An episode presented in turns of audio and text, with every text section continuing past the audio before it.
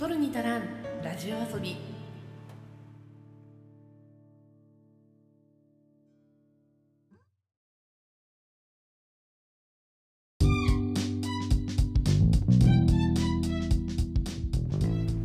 日本の片隅から中毒気味なエンタメ愛を叫ぶ番組「取るに足らんラジオ遊び」通称「トルタラジオ」へようこそ。いつでもポップとサブのカルチャーの合間を歌い歌っているパーソナリティの花田花です。梅雨だねって思ったんですけど梅雨の話をしようと思って調べてたら関東以北ってまだ梅雨入りしてないんですね。なんか今週ぐらいには梅雨入りするんじゃないかっていう予報が出てたんですけどあの収録してる時点ではまだ、えー、関東甲信とあと東北の方ですねは梅雨入りしてないということで、まあ、今週末から来週ぐらいにかけて、まあ、日本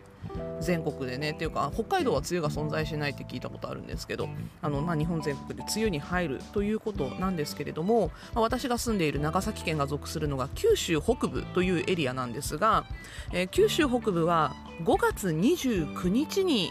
梅雨入りになりました。あの5月中の梅雨入りってめっちゃ早いですよね。例年だいたい今頃らしいんですよ。6月の1週目2週目ぐらいで梅雨に入るのがまあ例年並みの梅雨入り宣言ということになるみたいなんですがあの去年遅かったんですよ梅雨に入ったのが。なので余計に今年めちゃくちゃ早いなっていう気持ちになっています、えー、5月29日の梅雨入りというのがまあ、平年差でいくと1週間ぐらい。そして去年に比べると2週間ぐらい早いらしいということでなんかジメジメした時期が続きそうだなって思うとしかもさなんかこう梅雨の時期雨が降るとさやっぱり移動とかもしにくいしちょっとね面倒くさいなって思うことも増えるんですけどまあ恵みの雨になってくれることを祈るしかないですね。ただ早く梅雨に入ったからって梅雨って早く明けるわけじゃないんですよね。あの長引く梅雨なんかもあったりしますし、まあ、すでに台風の影響なんかでね大きな被害が出た地域もあるみたいで私が住んでいるとこはそこまでなかったんですけど、まあ、台風の被害もそんななかったですしそれに伴うの前線の大雨みたいなのも、まあ、あの九州の方はそんなにひどくなかったので、まあ、どちらかというとね、あの中国地方とかそれとか、えっと、関西とか。それとかあの東京方面もひどかったんですよね。あの新幹線が止まったりとかニュースで見ましたけど足止めされた人たちもいたみたいで。もうなんか台風2号でしょこの間のやつ。台風の出鼻からこんな大変なことになるって今年どうなっちゃうんだろうって思っちゃいました。あのまあ、毎年さ何かしら年に1回ぐらい豪雨の被害ってここ数年受けてると思うんですよね。私すごく覚えてるのが6年前ぐらいかな。あのそれこそあの緊急速報のアラートが携帯で鳴り響くような豪雨がこっちで降ったことがあってもうあの近所の道が川になっちゃったみたいなそういう雨を6年ぐらい前に経験してるんですけどそんなねこうテレビの報道で言うならこれまでにない豪雨みたいなのを経験することがなんか毎年あるような気がします。なので毎年このこれまでにないの状況を更新していってるんじゃないかなって思うので、まあ、やっぱりねあの気をつけるに越したことはないので身を守ることの大切さっていうのはすごく考えるようになりましたね。今年はそんなに大きな被害が出ないことを祈りつつもでもこの間の台風の被害を受けたところはまだねあの地盤が緩んでたりもするかもしれないのでこれだけ雨が降るとまたその後もちょっと心配になってしまいますね。何事もないことを祈っています。そしてね、まあ、新型コロナウイルスが5類に移行してそろそろ1ヶ月経とうとしてるんですけれどもみんなマスク外してる？私はあの仕事中はどうしてもちょっと仕事の関係上マスクを外すことができないので日中まだ未だにほぼほぼマスクをつけたまま生活をしてるんですけど暑いじゃん！本当にあの梅雨に入ったとはいえ梅雨の晴れまでこの辺も日中27度とかなる時あるんですよ。昨日27度とか28度とかあったんですけど。もうさマスクしたくないんだよね正直ね。しないでいいならしたくないんだけど、まあ、しなきゃいけない環境に私はいるのでどうしてもねあの我慢してしてますけど。ただあの外の生活では外せることが増えてきましたよね。もう学校なんかもしつけていかなくてよくなったし私も外に買い物に出る時なんかもう外してる時も結構増えるようになりました。あのリップメイクができて嬉しいななんて思っていたりもするんですけどただこのマスクが外れたタイミングで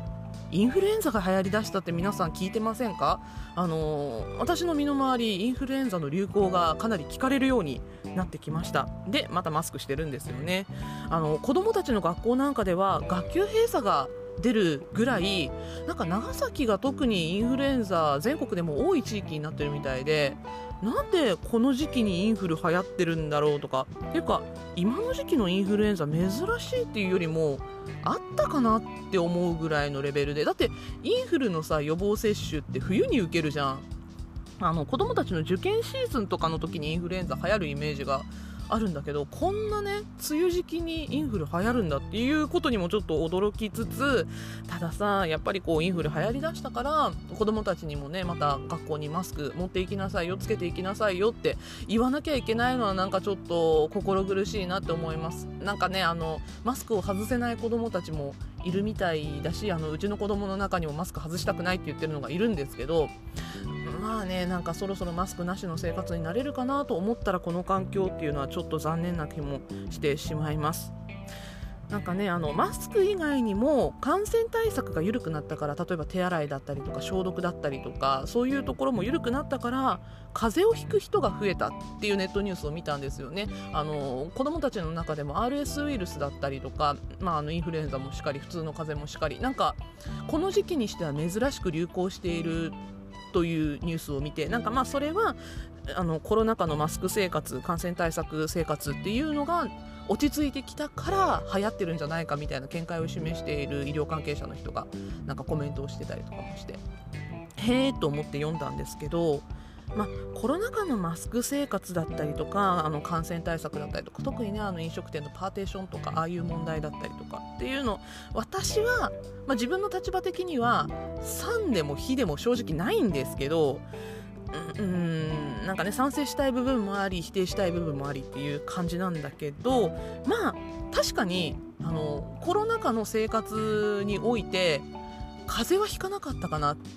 ては思いますね。あの私風邪をひくと喉を潰すのでそれこそあのこういうねポッドキャストの配信とかできなくなっちゃう可能性が高いかなって思ってたんですけど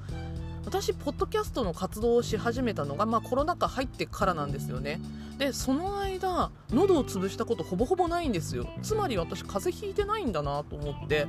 まあその感染対策っていう部分においては、まあ、しておいて、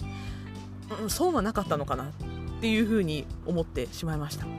でもね暑いからこの先マスクは外したいですよね、まあ、コロナだけではなく、まあ、あの感染対策してても私コロナにはかかっちゃったので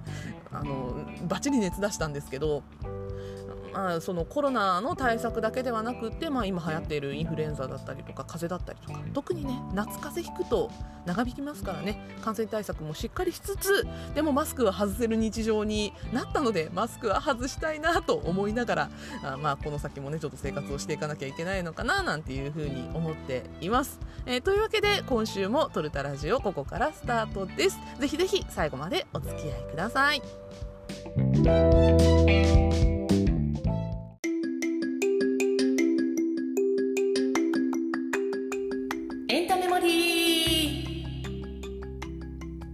このコーナーでは私花田花がエンタメ作品の記憶つまりメモリーを新旧問わず語っていきます。今回ご紹介するのはこちら。ネットフリックスオリジナル恋愛リアリティショー「愛の里」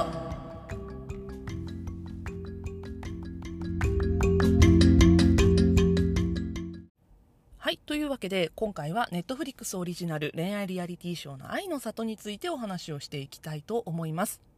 先日、えっと、順次公開されていたものが全て公開が終わったということで、まあ、一応完結ということになっているんですが、まあ、めちゃくちゃね、あの、評判も良くって、いろんなところでシーズン2の制作をされていないのかとかね、あの、そういう感想が飛び交っていますけど、私、先日ですね、一応そのネットフリックス上で、シリーズの、ま、前編が公開されたタイミングで一気見しました。で、めっちゃ面白かったので、これはやっぱり撮っとかなきゃいけないなと思って、えー、今回、愛の里題材に選びました。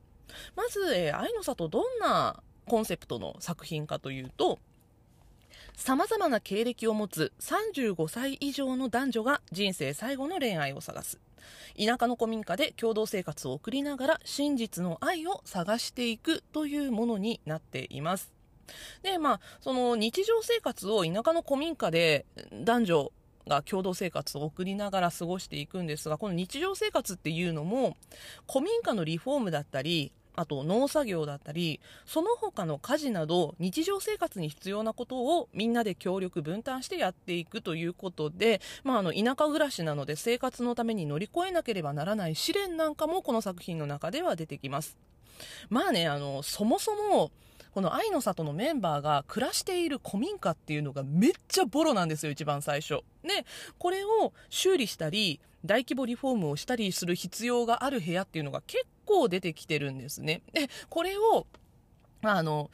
メンバーだけでリフォームしたりとか修理をしたりするのって、まあ実質不可能なんですよ。なので、あの、一旦ね、プロの方が一瞬来て、こういう風にやった方がいいですよ、みたいなのを愛の里のメンバーが、えっと、まあ説明を受けて、で、その後も自分たちで作業をやっていくみたいな感じで、だんだんだんだん、あの、暮らしも豊かにしていきつつ、まあ恋愛もやっていくみたいな感じのコンセプトになっています。で、恋愛の部分のルールなんですけど、まあその、古民家暮らしの共同生活の中で好きな人ができたらこの愛の里と呼ばれる、まあ、古民家とその周りの周辺地域ですね。でその中の外れにあの里の外れの部分にある愛の鐘っていうこう手で鳴らす鐘が置いてあるんですけど、まあ、好きな人ができて告白をしようっていうタイミングになったらこの愛の鐘を鳴らしに行ってでその鐘を鳴らした後自分の好きな人を呼び出して告白をする。というふうになってるんですね。で、その告白に対して相手も即時返答をするのではなく、翌朝まで一応返事を寝かせることになります。で、翌朝もう一度今度は、えっと、告白の時は1対1でやるんですけど、最後、その、翌朝の最終的な、あの、返事の時は、他のメンバーもいる前でもう一度相手を呼び出して、で、そこで OK が出れば、一応なんかそこで儀式的なんですけど、キスをしなければならないっていうちょっと儀式的なものがあって、で、キスをして一緒に古民家を出ていく、まあ、帰るっていう風になってるんですね。で、もしこの翌朝のもう一回返事を受け取る部分で、お返事が NG だった場合、は振られた人の方が1人で古民家を去らなければならない。愛の里から出ていって帰らなければならないっていうルールになっています。そして、まあ、OK が出れば2人愛の里から人が減るわけでで NG だったら1人人数が減るわけですね。この出ていった人数に応じてメンバーがまあ、新しく加入してくるというような仕組みになっています。ただね、この新メンバーの増減に関しては私ちょっと疑問が残る部分もあって、なんか均等じゃなかったんですよね、あのメンバーの出入りっていうのが。で、なんかちょっとそれによって起こった問題とかもあったので、この問題っていうのは私がちょっとって思った部分なので、これはまた後ほどお話をしたいと思います。まあ、そんな増減を繰り返しながら、まあ、新メンバー入れ替えたりしながら、愛の里の中で紡がれていく恋愛物語っていうのを私たち視聴者は見守っていくっていうような仕組みの番組です。まあ、恋愛リアリティショーって、まあそんなもんですよね。ま、今までも恋愛リアリティショーたくさん、あの、ありました。地上波放送されたものもあるし、配信でみんなが見てきたようなものっていうのもいろいろあるし。まあ、私は、世代的にその地上波の恋愛リアリティショーを見てきた世代なんですよね。相乗りとか、未来日記とか、テラスハウスとか。で、割と最近だと、まあ、配信もので、バチェラーとか、バチェロレッテとか、あとあの、ラブイズブラインドジャパンも私見たんですけど、まあ、その辺が最近の恋愛リアリティショーかなって感じはしますね。あと、若い子向けだったらあの、なんだっけ、アベマの狼ちゃんシリーズとか、そういうのも恋愛リアリティショーあるかなと思います。ちょっとテラスハウス問題とかで、まあ、恋愛リアリティショーってちょっと敬遠され気味になっているなっていうね、風潮もあったんですけど、でもこの愛の里めちゃくちゃ当たってますからね、今回ね。で、これ、例えば、この愛の里が、もし、テラスハウスだったら、あの、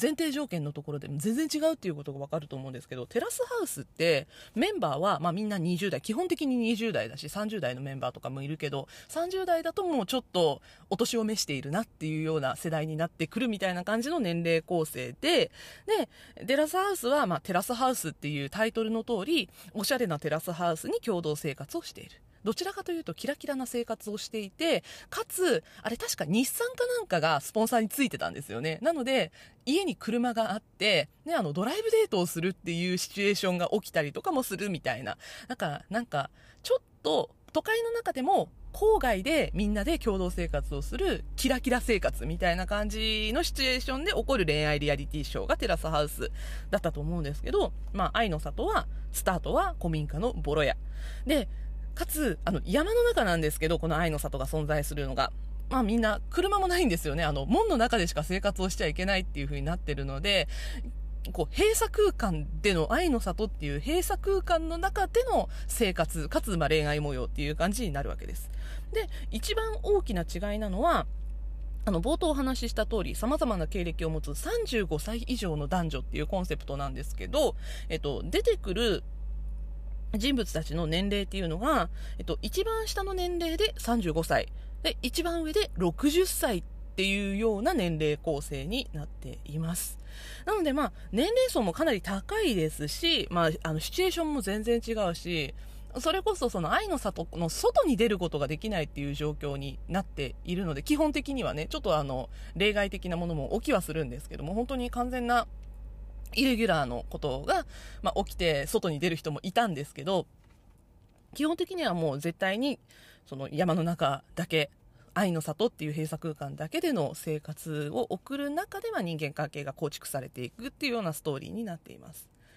でさ、まあ、テラスハウスとか相乗りとかでも、オープニング映像ってあるじゃないですか。こう、今どういうメンバーがいて、この人は何歳で、本当はどういう仕事をね、普段はやっていてとかいうようなオープニング映像の人物紹介っていうのがあると思うんですけど、まあ、年齢、職業、あと出身地と、あと、あの、恋愛リアリティショーあるあるの変なあだ名。が、まあ、紹介されるっていうのはね、あの、オープニング映像あるあるだと思うんですけど、で、あの、職業とかもさ、結構恋愛リアリティショーいろいろあるじゃないですか。で、愛の里のメンバーも、まあ、例えばあの、一部なんですけど、俳優とか、心理学者とか、あと実業家、コンビニの店員さん、セラピスト、ヨガインストラクターみたいな、まあ、様々な職業の人がいるわけで、ね、オープニング映像でもね、その職業を見てるだけでも結構面白かったりするんですけど、これね、愛の里の年齢構成とか、ね、外、あとまあ、コンセプトにもよる、よるというか、コンセプトにもまあ、準拠した部分だとは思うんですけど、大人同士だなって思うのが、まあ、面白いなって思ったのが、ここの、その登場人物紹介の文章の中に、結婚歴っていうのが書いてあるんです。まあ、つまり、バツ1、バツ2がこのメンバーの中にいるわけなんですね。もちろん結婚歴がない人もいるんですけど、まあ、結婚歴なしとか、1回とか2回とか書いてある人がいてですね、まあ、それも、その、恋愛関係とか、それとか、その人間関係とかに深く関わってくる部分になるので、まあ、後々。なので、ここもまあ、知っておくべき情報なのかなというふうには思いました。で、あの、まあ、離婚歴ある人たちもいるので、もちろん、子供がいる人っていうのも何人かいます。なので、まあ、これは大人同士の関係性だなって思うのが、恋愛関係になろうっていう風にするときに、みんなね、自分主体の恋愛にならないっていうのがすごく面白いなって私は思ったんですね。例えば、まあ、もちろん子供がいる人は子供のことだったりとか、あとまあ、35歳超えてくるとね、だんだんあの、親も高齢化し始める時期じゃないですか。で、中心になる年齢の人たちが大体40代ぐらいなんですよね。なのでその辺になると、やっぱりこう、親の介護の問題が出てきたりとかし始める世代ですね。で、それより上の世代になると、もう親が亡くなってたりとかもするので、まあ亡くなった親の話をして涙ぐむシーンがあったりとか。それとか、まあその親に限らず、家柄だったりとか、親族だったりとか、結婚したらこういう家に入らなきゃいけないんだけど大丈夫みたいな、こういう家と関わらなきゃいけないんだけど大丈夫みたいな、結構生々しい話が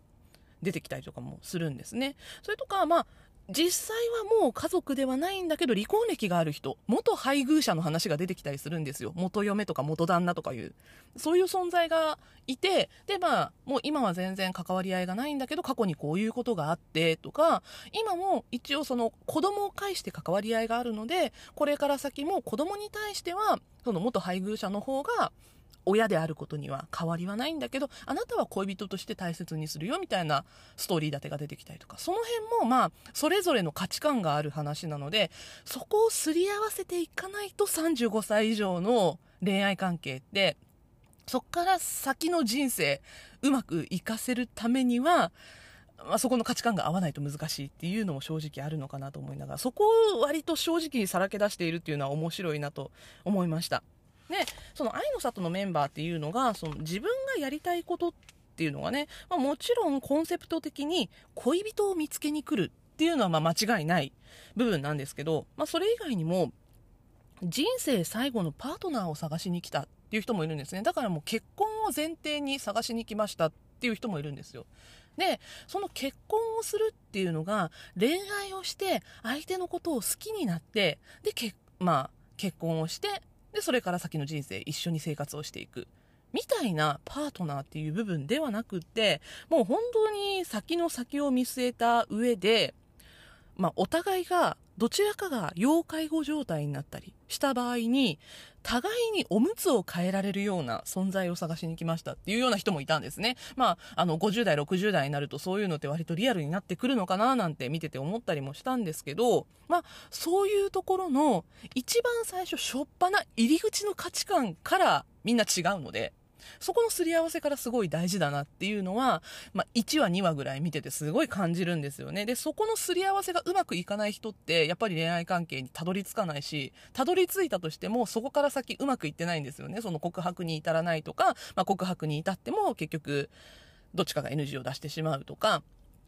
そんな感じになるのはやっぱりこう恋愛だけではない人間関係を見据えたそのお付き合いしてください。告白の部分で。成功失敗っていうのが分かれ道になる面白い部分だなというふうに思いました。で、まあ、そういうところで、えっとまあ、どういう相手を探しに来たのかで今までどういう自分がこう人間関係の中で暮らしてきたのかとかさ、まあ、互いを知ろうとしていく中で自己開示っていうのがすごく必要になってくるんですね。であのこれを見ててあこれって自分の腹の中をいかに見せ合えるかがすごい大事だなって思った時にこう普段の自分たちの生活の中だから私とかのリアルの生活の中で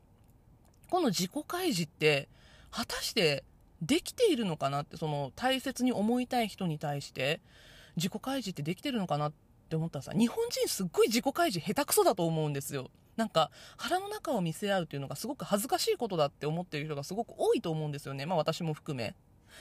なので自己開示ができるかどうかっていうのはすごくこの愛の里の中でも分かれ道だったと思うしそれをできるかできないかでその人間関係がカップルに限らずねこの愛の里の中で同性同士でこうすごく仲のいい友達になっていく人たちとかもいるんですけどそこもやっぱり自己開示がうまくできてる間柄だとうまくいってるんだなみたいなことを感じたりもしました。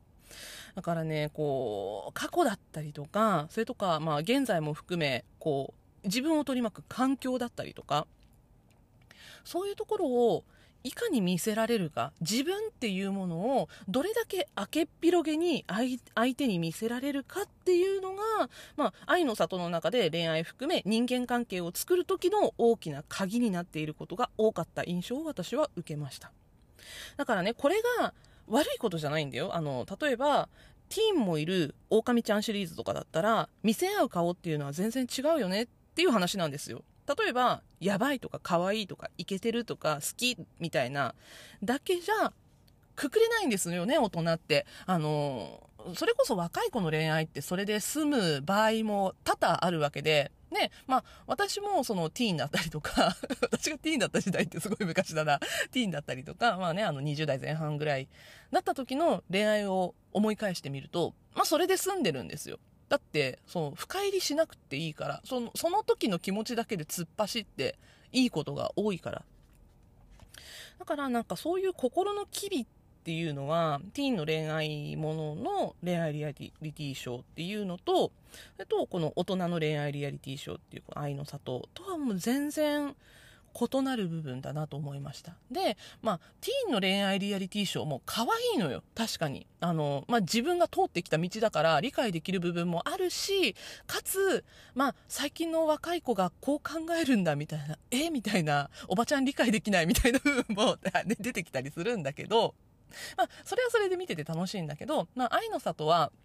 私この中に放り込まれると下の方の年齢に当たるんだけどさなんか自分が若い方に当たるって言ってて気持ち悪いな。まあでもその恋愛リアリティショーとしてこの愛の里に、まあ、もし私が放り込まれたら下の方の年齢になって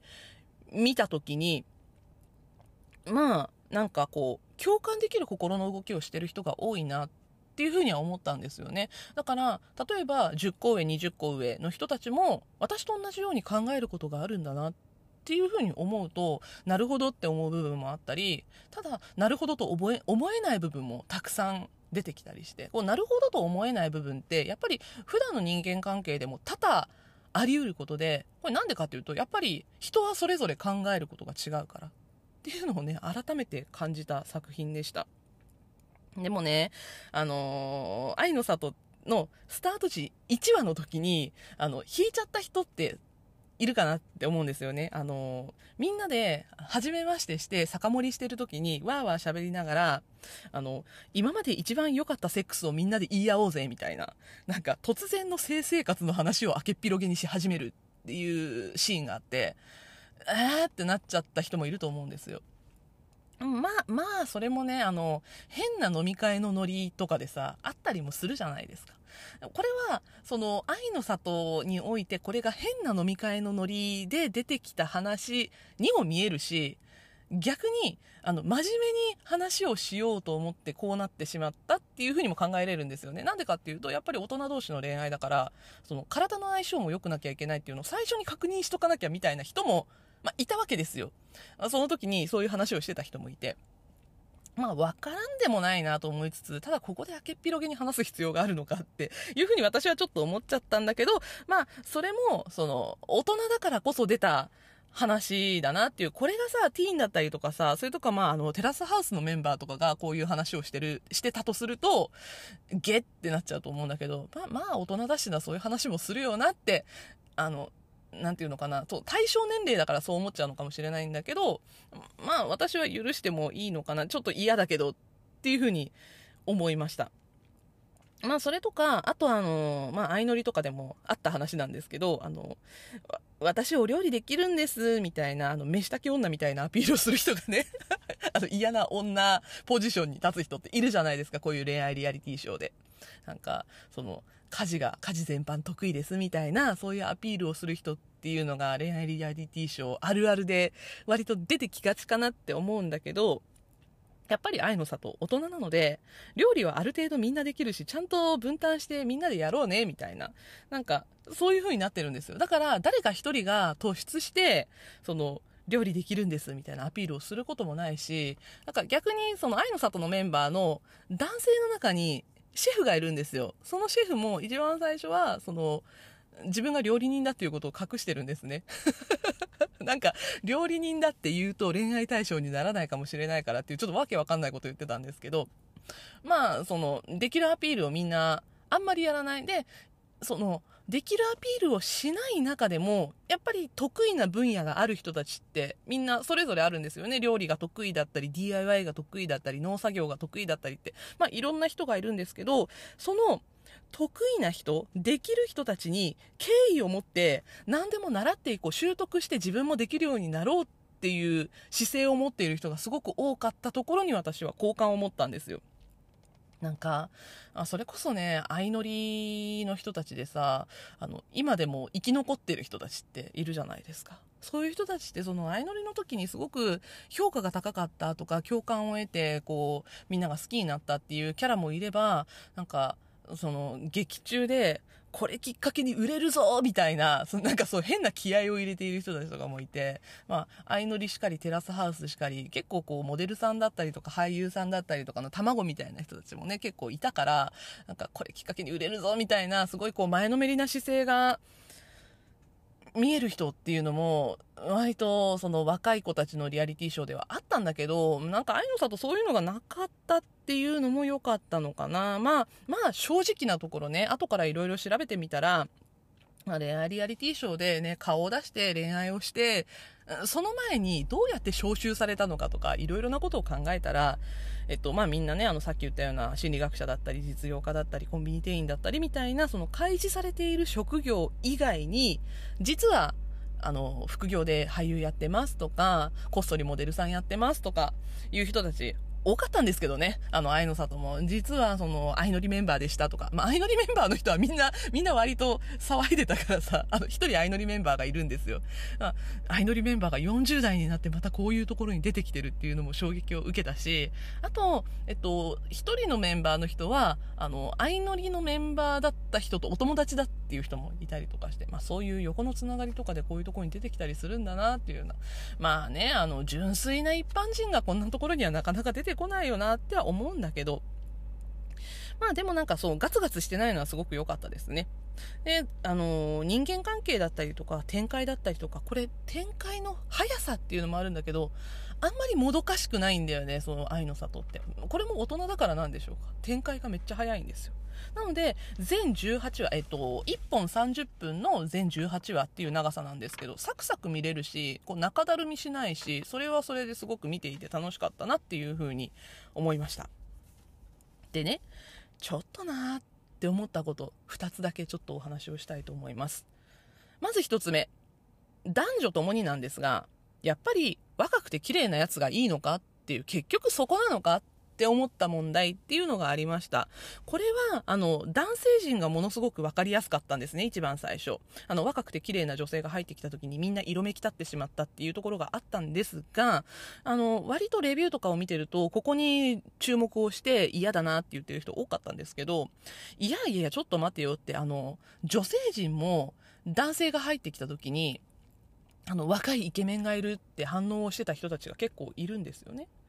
これは、まあ、本人たちの反応っていうのも確かにちょっと、ん？って思うところはあったんだけど、あメンバーの構成っていう、だから、制作側の問題ですよね。それもすごく私は感じるところがありました。まあ、年齢を35歳から60歳までの間、まんべんなく置いたのかなって思ったんだけど、あの、上の方の年齢のメンバーが抜けて、で、新メンバーを投入するっていうタイミングで若返ったんですよね。平均年齢が下がったんですよ。で、その新メンバーの投入のタイミングだったりとか、で、そこでね、その、最初は男女の比率が均等だったにもかかわらず、ちょっと、あの、比率がおかしくなった。で、女性の方が一瞬多くなったんですけど、まあ、その比率がおかしくなったっていうところも考えたら、あれ？みたいな。ところもあったし、それとか、まあ入ってきた年齢がね、その、均等性ができるようにっていうのはあるのかもしれないんだけど、だから30代から60代まで綺麗にこう人数が合うようにみたいな、その配慮はあったのかもしれないんだけど、こう演出的にですね、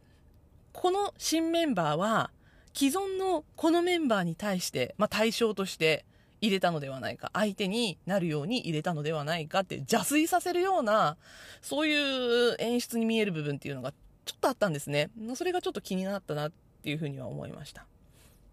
で、なんかこうね、その最初も言ったんだけど、そのルッキズム的な発言っていうのがそのメンバーたちの反応の中にあったのも、まあ、気になったんだけど、しょうがないのかなって思ったりもして。まあ、あの、60代のメンバーが入ってきた時にも、わあ、イケメンみたいな反応をする人たちもいたりとかして。まあ、でも、イケメンなのがそんなに大事なのかって思ったりもするんだよね。だから、その、ルッキズムっていうのは難しい問題なんだけどさ、なんか、そこで、ルッキズム的な発言ばっかりしてしまうのはどうなんだろうっていうふうにはちょっともやっとしました。で、二つ目。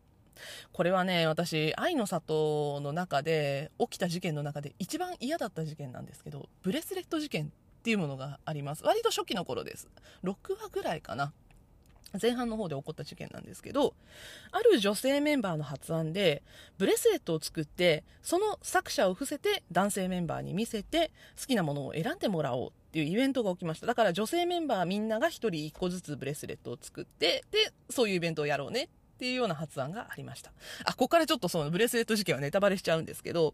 この時の里の構成が、女性が5人、男性が4人っていう構成なんですね。まあ、さっきも言ったんですけど、そもそもこうなった時のメンバー追加の仕方、私はあんまり好きじゃなかったっていうのもあって、ちょっとモヤモヤしてた時だったんですが、まあ、この時点でわかる通り、ブレスレットを作る人は5人います。選ぶ人は4人います。もう小学校1年生の算数の問題なんだけど、ブレスレット1個余るやん。本当に。だからさ、なんか人の気持ちを考えろよっていうイベントだったんですけど、まあこのブレスレットのイベントっていうのが、配信中で発案したって言っているメンバーが本当に自発的に発案をしたものなのか、それとも、スタッフが発案したものをメンバーに下ろしてやって、で、この女性メンバーが発案したみたいな演出でやらせたのかは知らんけど、気持ち悪いなってって思ったんですよ。仲間外れが一人いるっていう状況、本当に気持ち悪いなと思って、綺麗に均等に行き渡るんだったら、このイベントやってもよかったと思うけど、最終的に嫌な思いをする人が一人出てくるわけじゃないですか。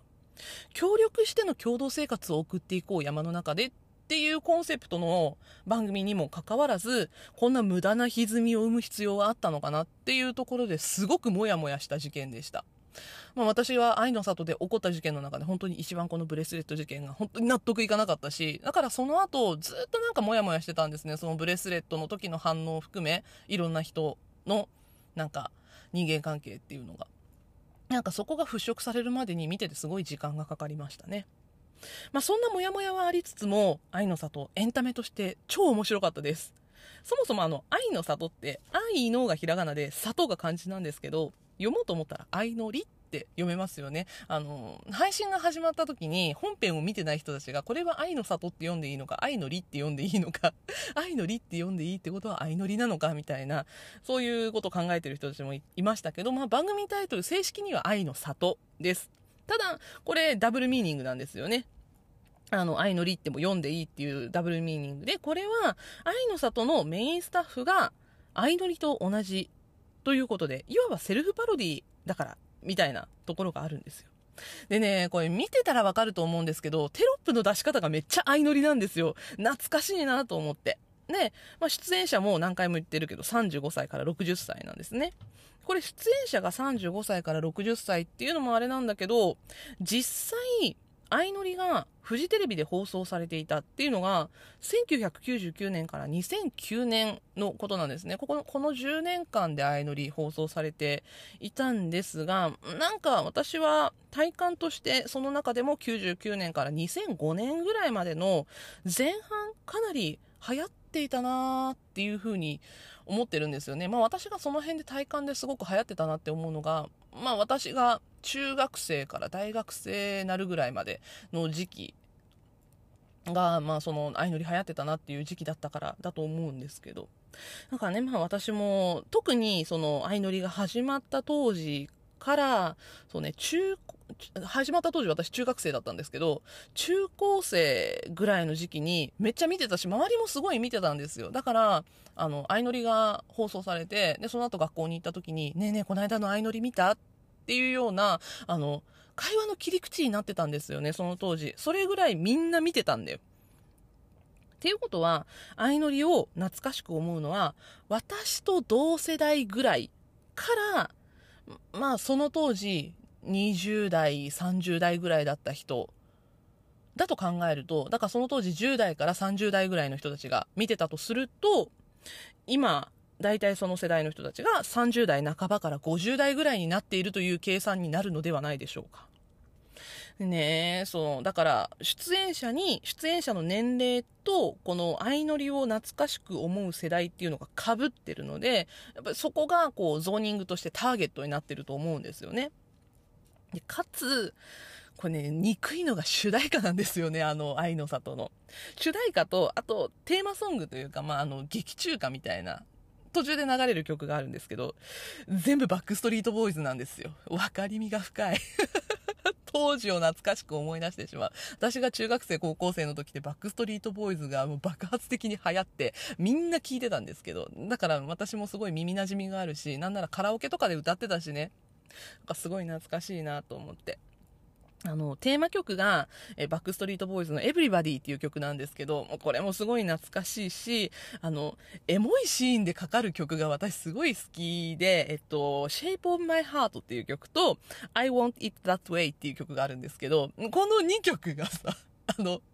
本当爆流行りした曲で、その当時。だから20年以上前だよね。本当に爆流行りした曲で、懐かしいなと思って 聞いていました。もうたまらんドンピシャである。だから多分そう思ってる人がターゲット層めっちゃ多いと思うんですよね。これはもう完全に制作側の狙い通りなんじゃないかなと思います。で、本編からちょっと外れるんですが、えっと、恋愛リアリティショーあるあるのスタジオで見ているツッコミ役の芸能人っていうのがいるじゃないですか。で、この愛の里において、その役割を担っているのが、えー、ロンドンブーツ1号2号の淳さんと、あとベッキーですね。この人選すごい突っ込みたくなりません？この人選がすごく突っ込みたくなる感じだっていうのも面白いなっていうふうに思いました。まあ、例えば、あの、淳さんの方は、前世紀の、前世紀前世紀ね。前世紀のロンドンハーツで、めちゃくちゃ他人の恋愛をいじってたじゃないですか、あの人って。あの、ブラックメールとかね。そういうので、他人の恋愛をむちゃくちゃにいじってボロカスに言ってたような人が、他人の恋愛を見てボロボロに泣いてるんですよ。この愛の里の中では。なんかそれもすごい面白いし。で、あと、まあ、ベッキーといえば、ね、あの、不倫が原因で一時は立場がやばくなって芸能界から干されかけた。で、なんかね、不死鳥のように舞い戻ってきましたよね。彼女結婚したりとかもして。なんだけど、あの、劇中のね、その過去の不倫エピソードとかが出てくるんですよ、メンバーたちの。その不倫エピソードをワイプの中で聞いてるときに、ベッキーがものすごい悲痛そうな顔をするんですよね。何お前その顔する立場？みたいな 思ってしまうところもあって。ほんとね、あの、二人とも、ちょっと、お前、どの立場で？みたいな、思うところはあるんだけど、まあ、これはすごくキャスティングの妙だと思います。ただ、この2人ね、あの、まあ、いろいろ賛否両論あると思うんですけど、私は、めちゃくちゃタレント力が高いと思ってるんですよ。なので、コメントうまいし、あの、ワイプ芸も上手なのよ。だから、あの、ワイプ芸がね、うまい下手ってすごいタレント力が出るところだと思ってるんですけど、あの、出慣れてない俳優さんとかさ、本当あの、固まってるだけの人とかもいるんだけど、顔がいいだけで住んでる人とかもいるんだけど、本当にね、この、今回の MC の2人は、めちゃくちゃワイプ芸がうまい。あの、表情で感情を伝えるのがものすごくうまくて、さすがだなと思いました。あと、まあ、あの、スタジオに戻した時のコメントのさばき方、あと、まあ、メンバーたちのいじり方だったりとか、エピソードの拾い方だったりとか、そういうのもめっちゃうまいなと思ってたから、なんか突っ込みたくなる部分はかなりこの人選に対しては多いんだけど、結局悪くないんだよなって思ってしまいました。で、えっ、ー、と、この愛の里は1話30分、全18話で一応完結済みです。シーズン1っていうことになるんでしょうかね。シーズン2がもしかしたら制作されるんじゃないかなって私も思ってます。あの、これだけみんなが楽しんだシリーズなので、ぜひシーズン2、シーズン3と、なんか続いていったら、大人の恋愛を見守るのも面白いんじゃないかなっっていうふうに思います。というか、なんかこう、大人の恋愛を見守るというよりも、私はこの愛の里に対して感じたのは、自分と向き合って、その、誰かと一緒に手をつないでだけではなくって、その自分の人生として新たな一歩を踏み出すっていう姿を、大人たちのその姿を見守るような気がして、なんか同世代が頑張っていたり、それより上の世代が、もう下手したら親の世代が頑張っているっていうのを見守っていて、ぐっと来てしまいました。でね、あの、大人の恋愛っていう立ち位置からすると、あの、アメリカでまた面白いものが始まるみたいで、アメリカでは65歳以上限定のゴールデンバチェラーっていうものがスタートするみたいです。これさ、愛の里も60歳までしかいないのに、それ以上の人たちが恋愛をするって、あんまり日本人じゃちょっともう考えられないかなとか思ったんだけど、あの、老人ホームって愛憎劇がすごいらしいので聞いた話によると。あの、なんか夫婦で一緒に入ってもそこの中でなんかこう略奪愛が起きたりとか、なんかいろいろね、老人ホームに入るような年齢になってもドロドロしたりとかすることもあるみたいなので、まあそれぐらいになっても人間恋愛っていうのはしていくのかなって思うとこのゴールデンバチェラーも、まあ、あのアメリカのシリーズなのでアメリカ人はまたねあの感情表現とかも全然違うしまた変わってくるんでしょうけど日本人とは。ちょっと面白そうなものができるんだなっていうのを楽しみにしています。このゴールデンバチェラーは来年公開のようです。というわけで、えー、とりあえずは愛の里のお話ここまでにしたいと思います。1話30分全18話ぜひねあの一気見したくなること間違いなしなので見てみてください。ネットフリックスで公開中です。というわけで今回はネットフリックスオリジナル恋愛リアリティショー「愛の里」についてお話ししていきました。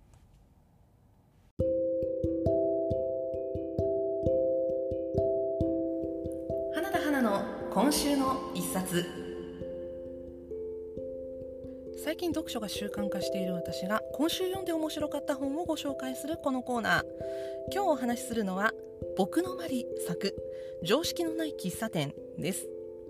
まこの作品どういう話かというと、えー、どうしようかな。内容をちょっと本の説明を抜粋して読ませていただきたいと思います。働いている人が嫌な気持ちになる人はお客様ではない。そんな理念がこの店を私を守ってくれた。失礼な客は容赦なく出禁女性店員に舐めた態度を取る客には塩対応。セクハラモラハラもちろん許しません。ただ働いているだけなのになぜこんな目に遭わなければならないのか。違い保険世間のルールなど通用しない異色の喫茶で繰り広げられる戦いの数々。狂っているのは店か客か。あらゆるサービス業従事者にこの本を捧げます。喫茶×フェミニズム。店員たちの小さな抵抗の日々を描く留飲下がりまくりのお仕事エッセイ。まあ、というわけで、まあ、喫茶店で働く人が実際のその喫茶店でのお客様との攻防っていうのをいろいろな角度から描いたそんなエッセイですねこの作品は。であの私この作品を知ったきっかけっていうのがあの次の作品が出てたからなんですよ。えっと、この作者の僕のマリさんっていう方が、えっと、常識のない喫茶店で書いていた喫茶店を、その後、もう退職されているんですね。退職して、で、分筆業でもう、あの、生計を立てていらっしゃるというか、まあ、その後、あの、ご結婚されたりとか、いろいろこう、ライフステージが変わっていかれて、で、その、ライフステージが変わった後の生活を描いた、えっと、その次の作品、書きたい生活っていう作品があって、で、これが出たっていうのを聞いて、で、その前作にあたる、常識のない喫茶店から読みたいなと思って2作続けて読んだんですよ。なので、まあ、今日のレビューは常識のない喫茶店のレビューでもあり、書きたい生活のレビューでもあるんですけど、ちょっと2作続けてみたいな話になるかなとは思います。まあ、私自身もですね、飲食店を含め接客業いくつか経験してるんですよ。その学生時代のアルバイトだったりとか、まあその後社会人になってからも、あの、営業だったりとか、接客だったりとかのお仕事をしているので、まあ自分の経験と照らし合わせてみても、この常識のない喫茶店の中に出てくるお客様とのやりとりっていうのは、正直あるあると思ってしまう部分も恐ろしいぐらいあって。ね、本当にね、あの、接客業やってると、本当めちゃくちゃいろんなお客様がいるんですよ。で、あの、それをね、日本の、なんていうか、風潮として許していかなければならない。お客様は神様だっていうね、もうなんか接客業としてはもうクソみたいな言葉があるんですけど、なんかそれを大事にして仕事をしていかなければならないみたいな、そのねばならないをもう完全にぶっ壊してきているのがこの僕のマリさんが勤めていた喫茶店なんですね。変なお客様を店側から出禁にしたりできるなんていうのは現代の日本においては本当に常識のない喫茶店だとは思うんですよ。ただ私も接客業経験者として別にお客様は神様じゃないっていうふうに思っているし、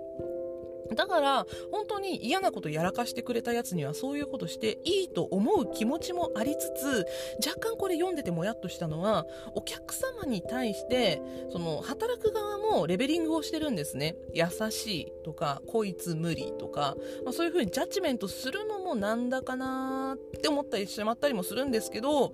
まあ私も働きながら心の中でそういうジャッジメントを下していた時もあるし、あとね、もうこれは完全に接客業あるあるだと思うんですけどあの従業員の間でしかわからない変なあだ名をお客様につけてたりとかしません？あの接客業を従事したことある人わかると思うんですけど。これ接客業とかだけじゃないと思うんだよね。例えば医療従事者の方とかでもさ患者さんに変なあだ名つけたりしないのかなって私すごい思うんだけど。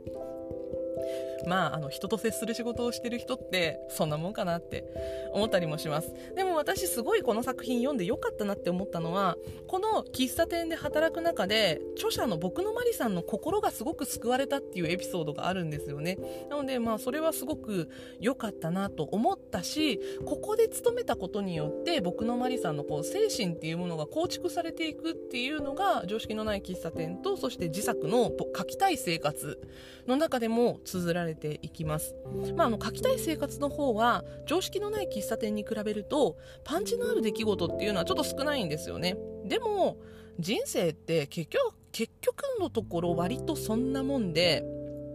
でまあそんな結局はそんなもんだなっていうような生活の中に僕のマリさんが書き残しておきたい生活の一部分つまり彼女の思う書きたい生活っていうのはあると思うんですよ。だからまあそんな割と何にもないなって思うような日々を過ごしていくのも悪くないんじゃないかなっていうふうに思えました。でねあの、まあ、この書きたい生活の中では退職だったりお引っ越しだったり同棲が始まったりご結婚されたりっていうこう居場所だったりとか立場を変えていく彼女のライフステージの移り変わりっていうのが描かれているんですね。でしかもそれが全部コロナ禍で起こったことなんですよ。だから、なんか、やっぱりこう、生活が一変していく様っていうのを、その文章に載せて残していくっていう、その僕のマリさんのライフワークっていうのはこれからも見守っていきたいなって、こう、一ファンとしてすごく感じたんですよね。私この2作品を読んで僕のマリさんを追っかけたいなっていうふうに、ちょっと思いました。書きたい生活っていうものを大切にしながら、もう自分の思うままの心で生きていくっていうのをすごく大事にしてほしいなっていうふうに思いました。特に書きたい生活の中で私がこう心が締め付けられるような思いがしたのが子供を持つことについての周りのリアクションの話です。なんか自分が思っていることと周りが口にしてくることって子供を持つことに対してすごく違うと思うんですよね。これはまあ私も自分自身が、ね、妊娠出産を何回か経験して子供を持っている身なので子供を持っている身でも嫌な思いすることあるし子供を持つことに対してね周りの発言で。なんか自分が思ってることと違うことを言われてん？って思うこともあるしこれはねあの結婚したばかりでこれから子供を持とうかちょっと考えているんだぞっていう人たちにおいてはもっとん？って思うことの世間の声ってたくさんあると思うんですよ。それで言ってくる人たちもこう悪気がないから。なんかそういうところをねあの今後も言語化していってほしいなってこの「ん?」っていう気持ちを言語化するのが僕のマリさんすごくうまいのでなんかね言語化して残していってほしいなっていうふうに思います。で彼女がねあの書くことは筋トレだって言ってるんですよ。だからあの文章は書かないと書き続けていないといけない。っていう風に言ってたんですけどこれもなんかすごくわかるなと思って。私にとってはポッドキャストで喋り続けていることってこれ喋りの筋トレだと思ってるので自分が思っていることを言語化することの筋トレだっていう風に思っているのでなのでこう通じるものがあるなって思うとなんかちょっと勝手に共感をしてしまう部分もあったし私もちょっと書くことの筋トレやってみたいなっていう風に今思っているところです。なんか私の中でもちょっと影響があった2冊の本になりました。ちょっと最初は1冊しかお話をしなかったんですがタイトルとしては、えー、今日お話しした本は「僕のマディ作常識のない喫茶店そして書きたい生活」でした。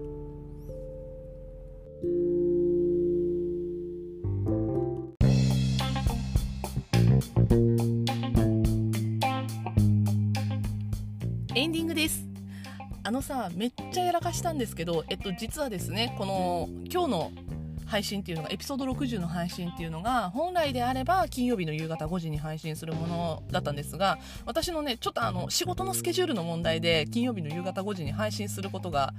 できなくってこれあの私のポッドキャストを配信するまでのプロセスの問題になってくるのであの細かい説明は避けますがちょっとあの時間を取ることができなくってで金曜日の夕方5時に配信できなかったので、えっと、土曜日の夕方5時に1日遅れて配信をしております。あのこれはね、えっと、ツイッターとインスタグラムの方でも告知をしていたんですがであの遅れるので申し訳なかったので説明をするための音声を上げますよっていう風に、えっと、金曜日の朝の時点でツイッターインスタグラムで告知をして で上げたんですよ。そしたらさこれのオープニングトークを間違って上げてしまっていて あれこれ聞いたぞって思うよね多分ね。あのすでに昨日結構再生回数が回ってしまっていて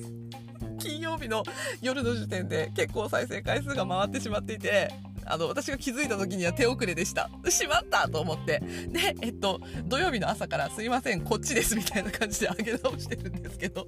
マジでやらかした。それ、それを聞いてるかなって思いながら、なんかその次元メッセージって言ってるんですけど、あの、消してるからね、あの、これを配信した時点で、えっと、もう、その告知メッセージは消すよって言ってるので、もうこれを聞いてる時点では消えてると思うんですけど、ただあの端末ダウンロードしてる人は残ってるかもしれないね。やめてね消しといて。あのもうそう端末ダウンロードしてない人は消えてると思うんであれなんだけどあのえっと、金曜日の夕方5時に配信する予定だったものを土曜日の5時に配信しますっていう風なあの2分ぐらいのメッセージがあるんですがそれを上げるつもりが8分間のこの今日のオープニングトークをバルバル上げてて。本当やらかしたと思って。まあそういうねあのやらかしをやりながらしゃべりの筋トレをやってます。ちょっとさいい話してたのにね本のところでね。であのこれエンディングトークあのこのトークの内容から分かる通り土曜日の朝に 撮り直してます。結局時間取ってやり直してるんですけど私これを撮った後仕事に行きます今日は。本当やらかしてしまった。でねあのー、この時のエンディングトークで実はあの全然違う話をしてたんですよ。あのツイッターで見た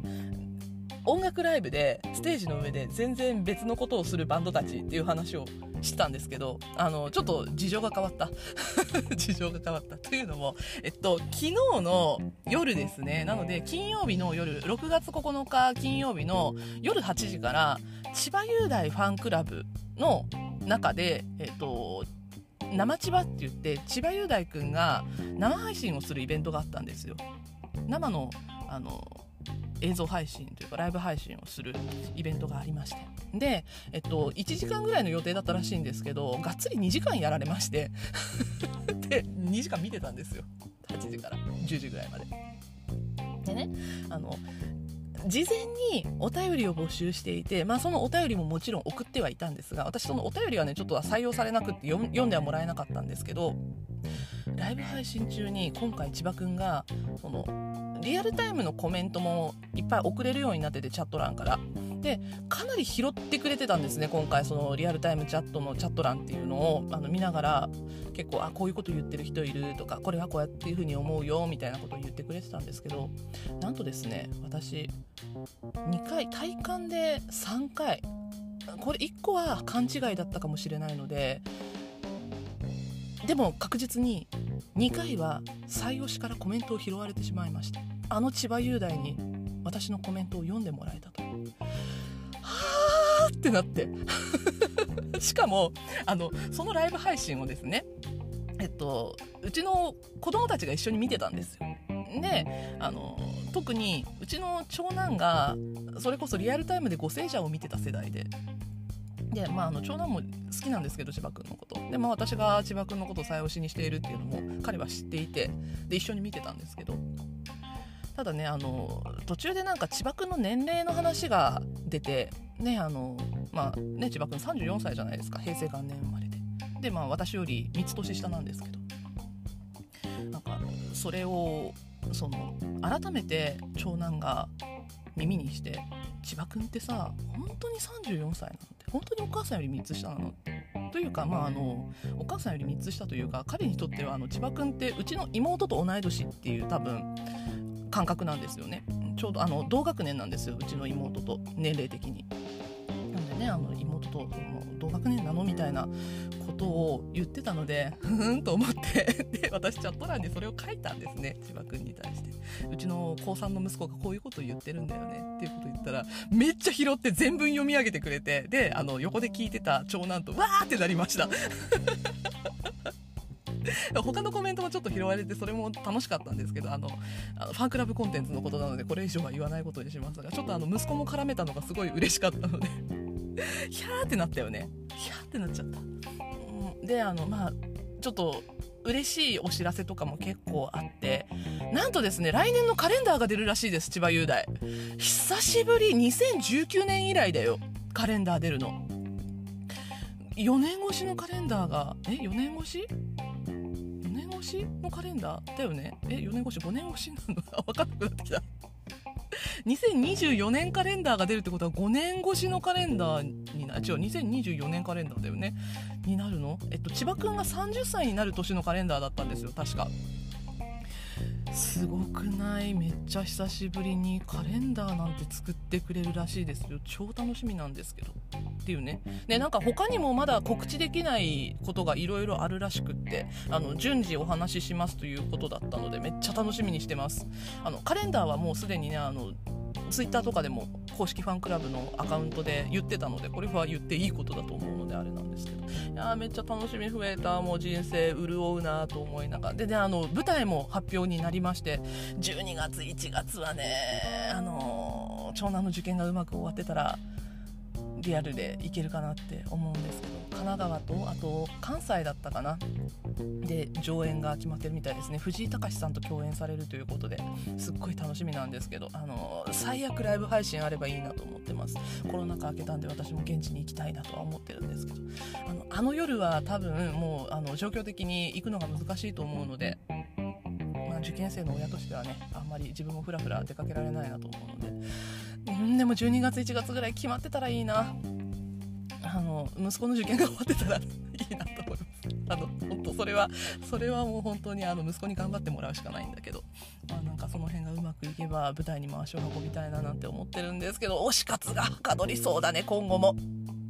そしてあの千葉君の話をして間宮君の話もしちゃうんですけど、えー、間宮祥太郎明日誕生日です。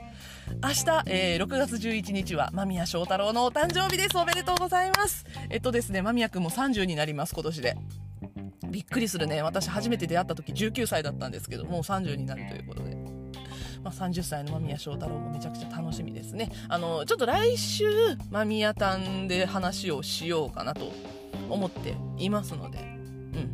まあ、メインコーナーを間宮君の話にするか、なんかオープニングエンディングとかで間宮君の話するか、ちょっと、ちょっとまた考えたいと思いますが、えー、間宮君、明日ですね、まあ、お誕生日おめでとうございます。おおめでとう。めでたい。推しの生まれてきた日はとってもめでたい。でねあの間宮君の誕生日ということは明日はガッキーの誕生日でもあります。新垣結衣様生まれてきてくれてありがとうございますの日でもありますので。まあねあの6月11日はもう国民の祝日にしましょう。日曜日だし。というわけで、えー、今週は大変失礼いたしました、えー、土曜日の夕方5時に配信しましたトルタラジオ。いつもは金曜日の夕方5時に配信をしておりますというわけで来週も金曜日の夕方5時にまたお会いしましょう。ここまでお相手は花田花でした。というわけで 間違った。間違った。これはね最後に言うべきことでした。というわけでまた来週も金曜日の夕方5時にお会いしましょ